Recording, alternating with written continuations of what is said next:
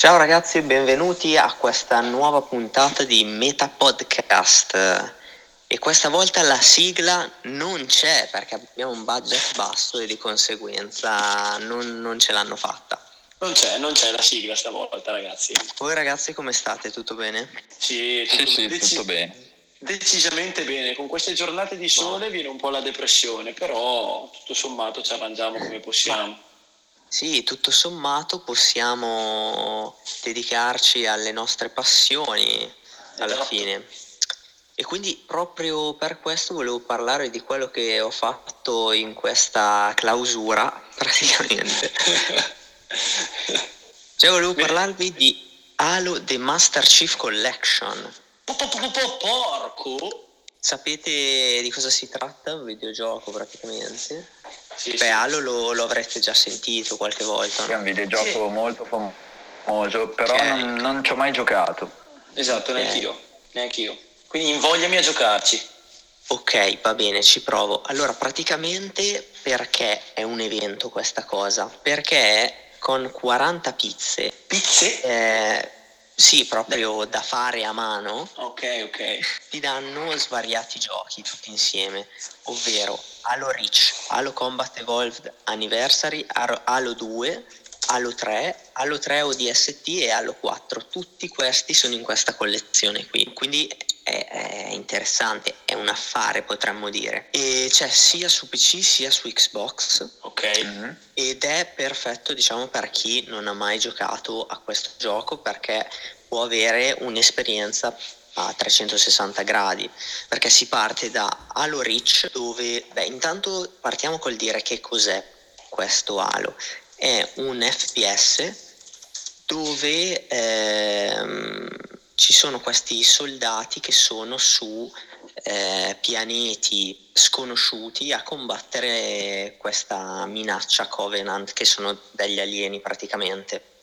Mm. e con questa collection puoi giocare a quello che viene prima, al prequel, eh, dove non c'è ancora il personaggio principale. Il personaggio principale è Master Chief, che è una specie di super soldato mega forte. Poi dopo c'è il primo che introduce proprio la storia principale che si- poi si evolve nel 2, nel 3, nel 4 e così via. Ma qual è, cioè perché prendere questo piuttosto che prendere gli altri singolarmente? Perché c'è la grafica che è praticamente migliorata, decisamente migliorata, e Ok. quindi eh, puoi addirittura fare il confronto tra grafica precedente e grafica attuale. Praticamente ne fanno uscire uno ogni mese circa, ogni due mesi, perché vabbè sono giochi che già esistevano ma solo per Xbox. Mm. E quindi adesso ne sono usciti eh, due, cioè Halo Reach che è il prequel e Halo Combat Evolve Anniversary che è proprio il primo in assoluto che c'è stato e tipo questo mese uscirà Halo 2 e così via. Quindi praticamente per eh, questo periodo eh, hai un, un gioco al mese praticamente. Ed è Ah, conveniente ok, ok. perché alla fine con 40 euro hai 1, 2, 3, 4, 5, 6 giochi praticamente. Sì, quello che, pot- che Sì. spenderesti in un gioco magari lo spendi in cinque giochi. che- Esatto, esatto. C'è da dire che allora no- eh, la comunicazione un po' non si capisce bene perché eh, tipo tu- quelli che sono usciti sono usciti e ce li abbiamo, ma quelli che usciranno non si sa con certezza quando usciranno. Usciranno sicuramente entro il 2020, ma eh, non si sa esattamente quando. E poi un po' nella storia in sé, nel senso che te sei un eh, super eh, soldato e mm, non c'è una profondità così grande di trama, è proprio eh, più concentrato sul gameplay, sul giocare in sé piuttosto che una trama complessa, ecco.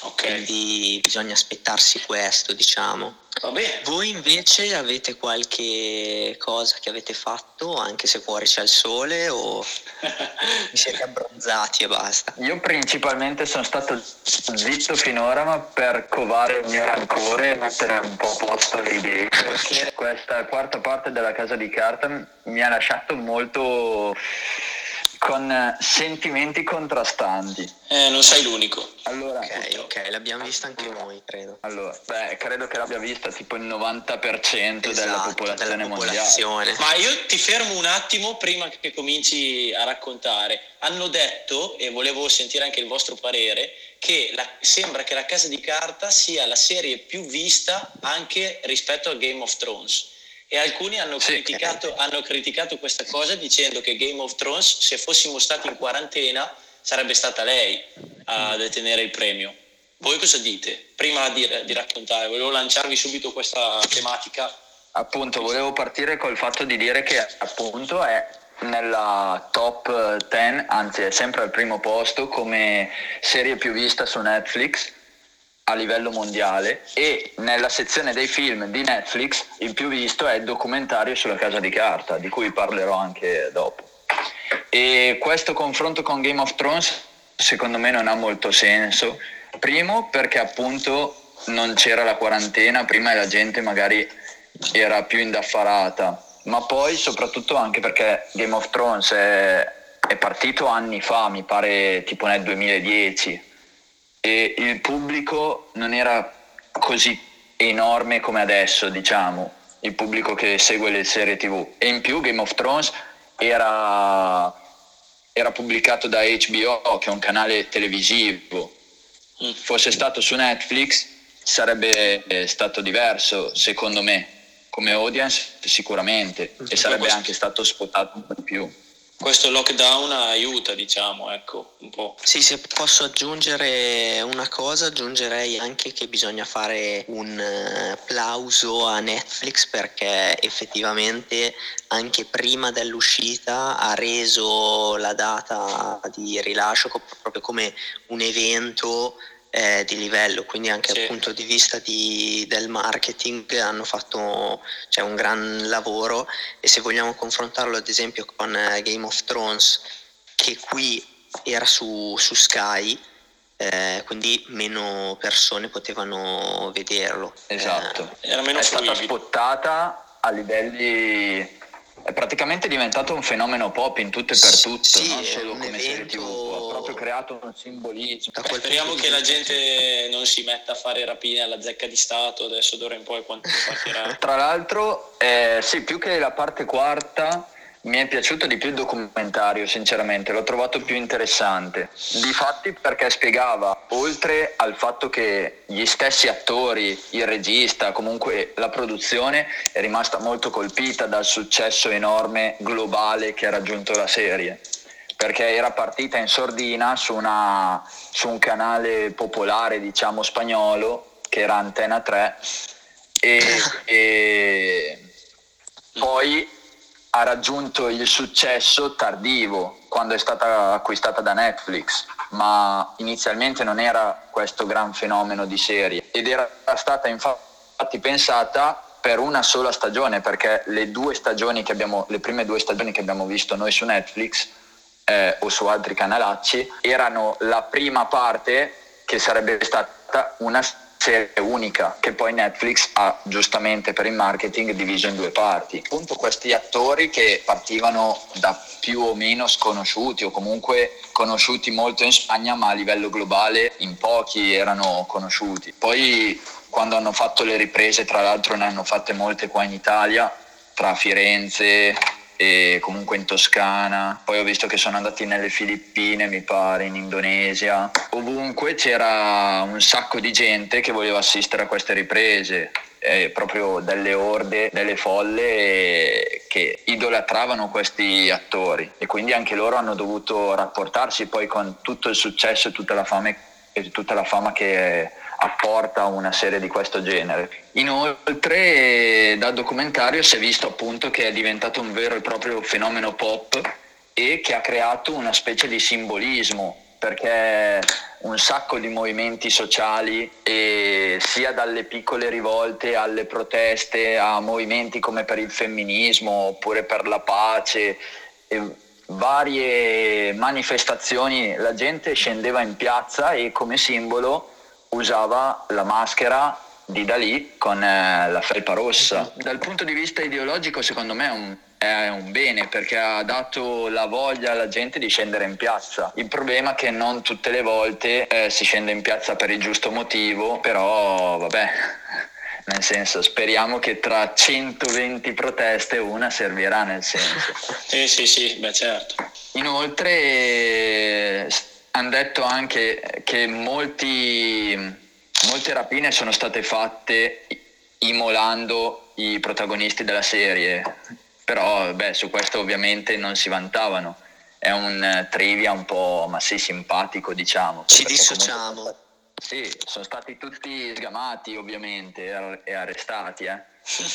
Però... Eh, meno male, e te dico meno male. Eh beh sì, se non c'è il professore che ti organizza la rapina non, non so quanto possa andare bene. E il documentario comunque secondo me è molto interessante, hanno fatto vedere anche tutte le difficoltà che stanno dietro a fare un progetto così enorme, perché comunque nella prima parte erano partiti con pochi soldi, dopo è arrivato Netflix e gli ha dato un cachet praticamente infinito e cioè, hanno bloccato Madrid per la scena quando buttano i, i soldi dal dirigibile.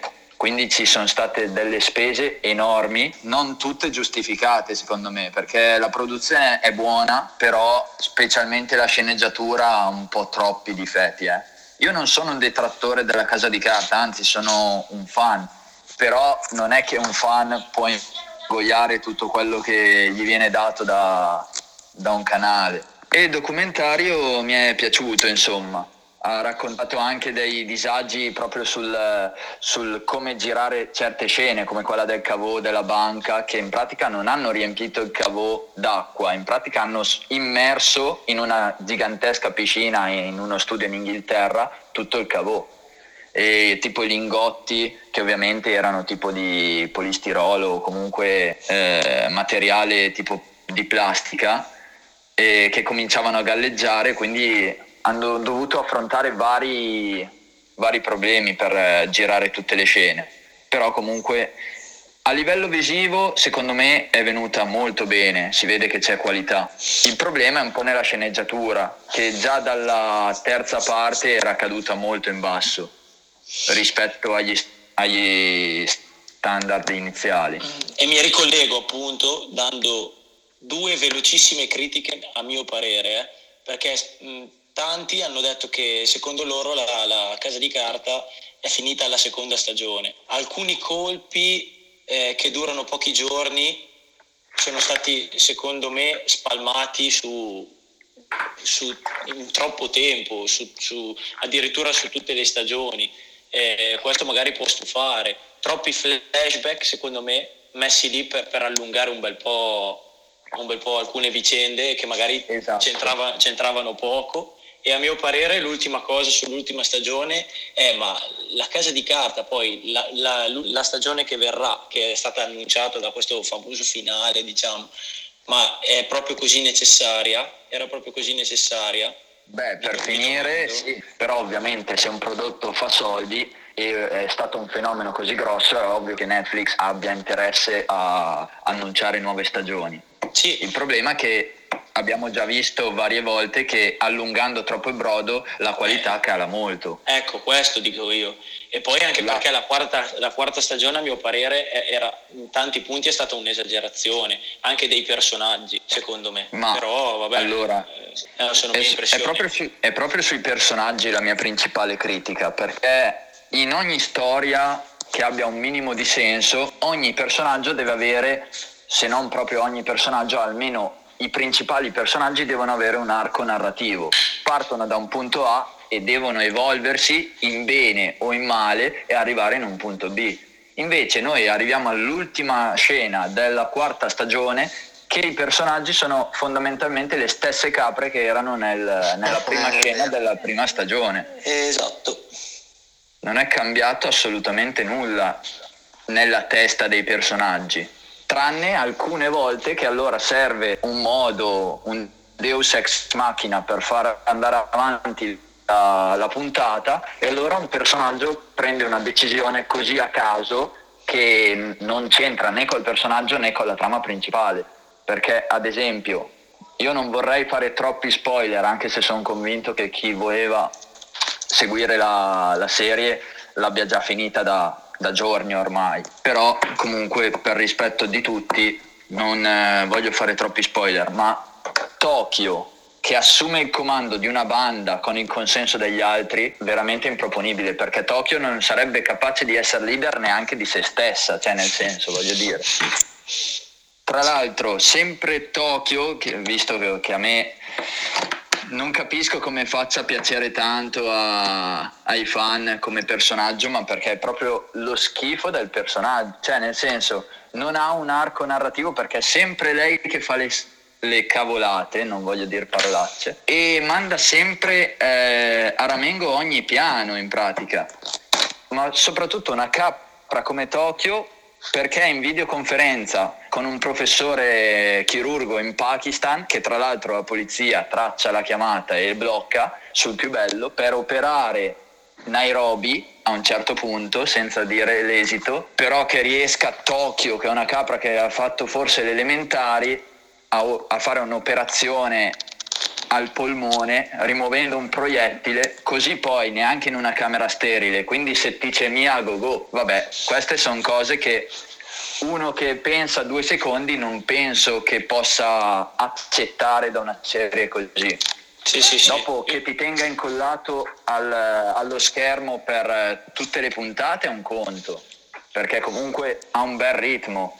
Purtroppo in questa quarta parte però questo ritmo non è stato al top come nel, nelle altre stagioni perché appunto in questa parte specialmente ci sono dei flashback che sono lì proprio per fanservice perché Berlino hanno visto che nei sondaggi era sempre tra i preferiti dei, degli ospiti, degli spettatori e allora hanno messo scene a caso di Berlino ma che non aggiungono niente né alla trama né al personaggio di Berlino a parte un, eh, a parte un flashback. Gli altri sono solo un, un, inutile allungamento del brodo. E io lo penso così anche per quanto riguarda anche le scene di Nairobi verso la fine, i flashback di Nairobi verso la fine che ho trovato abbastanza confusi.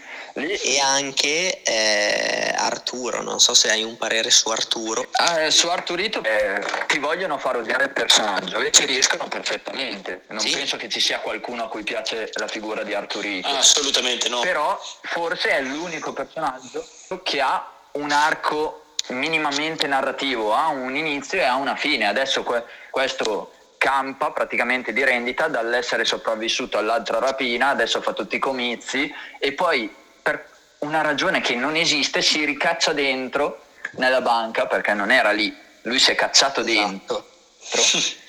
e poi gli hanno dato anche, que- gli hanno dato anche questo eh, secondo fine, gli hanno dato anche questo secondo fine da eh, stupratore, possiamo dire, sì, sempre per sì. parodiare di più il personaggio. E un altro personaggio che sinceramente non capisco perché sia odiato dal pubblico, a me è piaciuto molto, deve, essere, deve esserci un... Eh, antagonista, anche se in realtà i cattivi sarebbero i rapinatori, perché in, nella realtà non penso che qualcuno ti farebbe per i rapinatori. È Sierra, che è questa ispettrice, cioè da sola praticamente fa eh, il 98% di quello che fa la polizia e che la polizia lo sbaglia. Lei poi a un certo punto della trama viene cacciata dalla polizia e in un quarto d'ora lei risolve tutto e e basta, non posso dire altro. Però comunque giudizio non riuscirei a dare un giudizio, sinceramente. Il fatto che non ci sia il finale è una cosa veramente tediante, secondo me, perché già non mi piace di solito quando non c'è un finale, perché se anche vuoi fare più stagioni, che è giustissimo perché mi dispiace a me quando finisce una serie o comunque un prodotto che guardo volentieri, no? Mi dispiace quando finisce, ma non per questo dobbiamo allungare il brodo a caso. Se mantieni un certo standard di, di qualità lo puoi allungare, se no arrivati a un certo punto cerchiamo di non toccare il fondo, salviamo il salvabile, chiudiamo e ci vediamo, no? Sì, sì, il, fatto non, il fatto che non ci sia un finale è la chicca che peggiora molto a mio avviso questa, ser- questa parte di stagione perché comunque eh, rimanda ancora probabilmente di un anno, anzi probabilmente di più perché le, le scene non le staranno girando con eh, questa emergenza del virus, quindi ci vorrà ancora più tempo per vedere una quinta parte che probabilmente sarà anche futile, spero di no, ma oramai il mio presentimento è quello, per vedere un finale che potevano risolvere in questa stagione evitando molte altre perdite di tempo. Eh. Quindi come voto, eh, allora, dannazione. Sentimenti molto cro- contrastanti perché comunque a me piace come serie, però ci sono troppe cazzate ad un certo punto. Eh. Gli do un 6 ma perché sono un fan della serie. Perché alla fin fine, boh, cioè, più che la casa di carta mi è sembrata, boh, la casa di carta igienica. Cioè, sta- questa stagione, boh, sì, no, davvero. Sono, sono completamente d'accordo. Tra l'altro casa mia è anche finita, quindi potrei utilizzarla se voglio. Ok, niente, dopo aver parlato di questa incredibile serie, purtroppo tocca a me. e no, anch'io volevo, volevo recensirvi una, a parte gli scherzi, una bellissima, una bellissima serie tv a mio parere che è Dracula. Non perché io sia un fan dell'horror, anche perché questo è un romanzo gotico che, che tutti sappiamo essere eh, un romanzo scritto da Bram Stoker, che, che, era ispirato alla figura del, de, di Vlad III, che era il principe di Valacchia, che è anche chiamato poi, come tutti sapete, il conte Dracula. Ecco. È una serie che praticamente è, diciamo, è una trasportazione, come vi dicevo appunto, di questo romanzo, il romanzo vampiresco di Dracula, e non è eh, lì la dà come una serie, però diciamo che è suddivisa fondamentalmente in tre film a sé stanti ogni film è, è, è, essere è spiazzante a suo modo, ma è anche diso, un po' disomogeneo, nel senso perché disomogeneo? Perché Bram Stoker ha una visione nitida dei personaggi, mentre eh, poi dopo questi, questi scrittori de, eh, della serie, che sono anche gli stessi della, che, hanno, hanno poi, che hanno poi sperimentato e scritto la serie di Sherlock, non so se l'avete vista, ehm, hanno, hanno, stravolto un po' i personaggi a modo loro. Ecco, eh, a me piace tantissimo l'attore che, che si chiama Clis Casper Bang, a parte mi piace tantissimo la pettinatura, che è una cosa spettacolare. però veramente è, è stato in grado di interpretare Dracula nel migliore dei modi. Ma come spiegarvelo? Io non voglio spoilerare tanto perché per me è veramente bella quanto preziosa, nel senso che secondo me e poi dopo il, basta poco per, per spoilerare poi tutto quello che riguarda questi tre piccoli film. Diciamo si divide, come vi ho già detto, in tre episodi che sono circa di un'ora, un'ora e dieci l'uno, quindi sono appunto tre piccoli film. Il primo si intitola La regola della bestia la regola della bestia, diciamo, è un po' un film che ripercorre poi delle vicende che sono eh, narrate perfettamente anche nel romanzo che rivediamo, che rivediamo perfettamente anche nel romanzo di Stoker e sono un po' legate, diciamo, a, a questi preparativi di, del, del, del, vampiro, di, di, del conte Dracula, che vuole disfarsi da, dal suo esilio tra, in un castello tra le lande sperdute della, della, della, Romania. Vabbè, ma questo lo sappiamo già tutti. Però eh, questi due scrittori della serie hanno un po' stravolto questo capolavoro de, de, quest, della letteratura britannica a loro modo. Cosa hanno fatto praticamente? All'inizio, eh, primo, nel primo episodio che appunto si intitola Le regole della bestia, si sono rifatti ancora al romanzo, quindi sono stati molto affidabili eh, hanno ripreso la storia del soggiorno del, delle, dell'avvocato britannico, del legale britannico che si chiama Jonathan Harker, che eh, praticamente ha un ruolo chiave, nel senso che all'inizio era stato mandato dal suo capo per curare l'acquisto eh, di, una, di, una, casa eh, curato appunto da un cosiddetto conte Dracula. Lui era stato messo eh, in qualche modo in questo casino, ma era, gli, erano, gli, era stato anche consigliato di non affidarsi troppo al personaggio del conte perché giravano voci strane su di lui. Difatti inizialmente il conte si presenta come un vecchio mostruoso con le unghie lunghe, molto magro e appunto si vede che è un personaggio che è stato esiliato da tempo. Eh, piano piano nel corso del tempo poi appunto si nutre del sangue di questo avvocato che viene costretto a vivere con lui per eh, eh, tanti giorni nel suo domicilio anzi all'inizio il conte si rivela molto gentile, poi successivamente lo obbliga a stanziarsi presso il suo castello e piano piano se ne nutre, se ne nutre finché non diventa sempre più giovane. Quindi questo è affidabile al romanzo. Eh. Il secondo invece, la seconda parte è, si, si, intitola Il veliero del sangue. Qui invece racconta un po' di più eh, del viaggio che eh, il conte eh, effettua verso l'Inghilterra a bordo di una nave. Questa l'ho trovata un po' più claustrofobica, un po' più claustrofobica perché eh, è vissuta tutta all'interno di un contesto più piccolo, quindi quello di una nave, dove il conte per l'appunto si nutre eh, di tante persone, a brama di sangue e lo vediamo proprio l'esporsi al 100% di tutte le sue caratteristiche. Quindi eh, all'interno della ciurma, diciamo, le persone vedono sempre più morti, ma non capiscono a chi si riferiscano queste morti, a cosa si riferiscano queste morti e piano piano appunto il conte se ne nutre. Però plot twist, attenzione, sia nella prima che nella seconda stagione emerge immancabile la serie di un personaggio che forse voi conoscete che è Van Helsing. Questo secondo me è, stata, è stato un inserimento spettacolare. È stato un inserimento spettacolare. Poi dopo non racconto quello che farà, non racconto come si comporterà questa suora, perché vale la pena.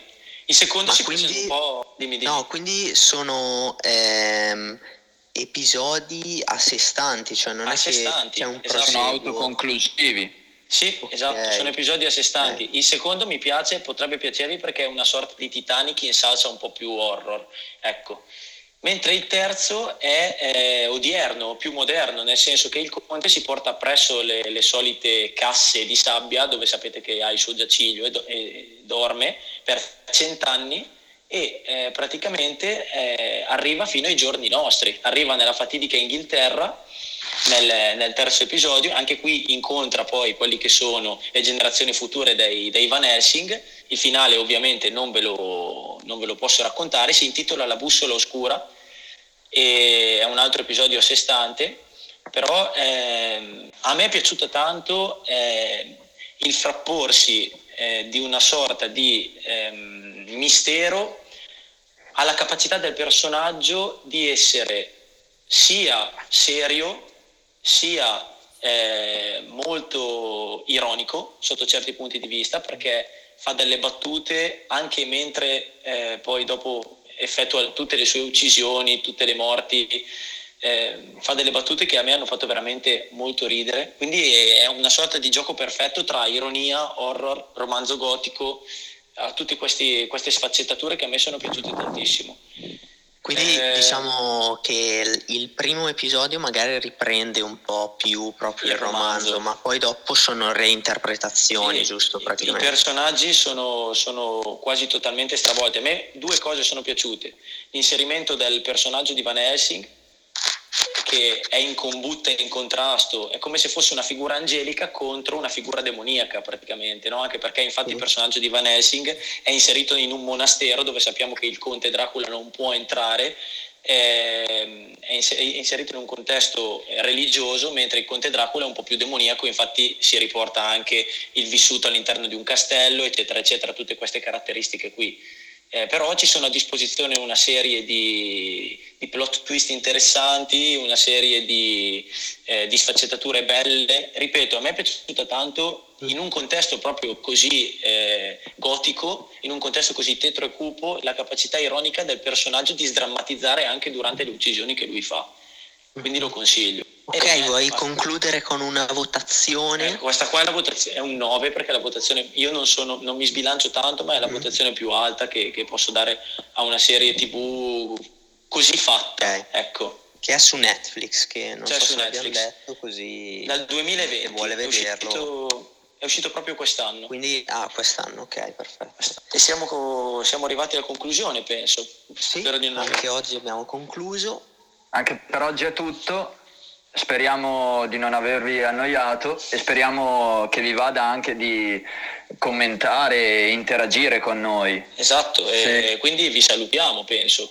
Sì, per tutte le informazioni, altre informazioni ci sono nelle note del podcast. Quindi con questo abbiamo concluso, ci sentiamo alla prossima. Ciao ciao. Alla prossima. Ciao ragazzi. Ciao.